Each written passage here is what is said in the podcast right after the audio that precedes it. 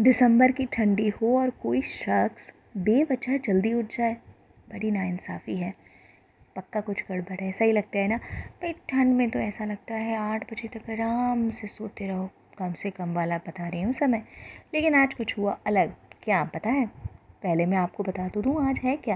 भाई, आज है एक दिसंबर 2020 और मैं हूँ पायल डायरी के पन्नों से आपके सामने। आज जब मेरी नींद खुली तब करीब पौने छः छः बजे थे। सोचा, सो जाऊँ, क्योंकि इतनी सुबह उठकर करना ही क्या है? सब कुछ तो ऑनलाइन है। फिर सोचा, नहीं नहीं, नज़ारा ही देख लेती हूँ बाहर का। बस तो बालकनी में गई और क्या दृश्य मैंने देखा। बालकनी के सामने पूरा चाँद, पूर्णिमा का चाँद, जो कल रात था, वो आज मेरी बालकनी से मुझे दिख रहा था। मानो मुझे कह रहा हो, हे गुड मॉर्निंग आ बहुत ही अद्भुत, सुंदर, मनोरम दृश्य कह सकती हूँ मैं इसे। इतना अच्छा कि मैं करीब पाँच मिनट तक उस चाँद को निहारती रही निहारती रही और उस चाँद को तब तक मैंने देखा जब तक कि वो पच्चीस मंजिला इमारत के पीछे जाकर छुपने न लगा। ऐसा लगा मानो वो मुझसे गुड मॉर्निंग कहने ही आया था। कई बार जल्दी उठना अच्छा भी होता है।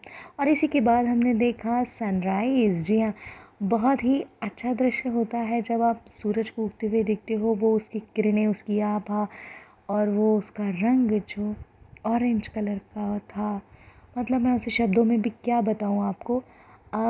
तो भाई, यदि आप सर्दियों में जल्दी उठ रहे हैं तो उठिए। बहुत अच्छी बात है। और नहीं उठते हैं तो प्लीज़ वेकअप अर्ली और एन्जॉय द नेचर रंग बिरंगी तितलियाँ आपका स्वागत करेंगी। आकाश का जो रंग है, कुछ अलग ही लगता है, अनूठा ही लगता है।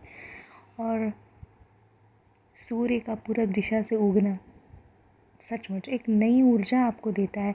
तो भाई, यही था आज कि सुबह का वर्णन आप लोगों के लिए। आशा करती हूँ कि आप लोग भी मुझे बताएँगे कि आपकी सुबह कैसी थी आज की। फ़िलहाल मैं लेती हूँ आपसे विदा। मिलूँगी। कल शायद या परसों मिलती रहूँगी। चलिए तो मैं अभी आपसे कहती हूँ bye bye and enjoy your life bye bye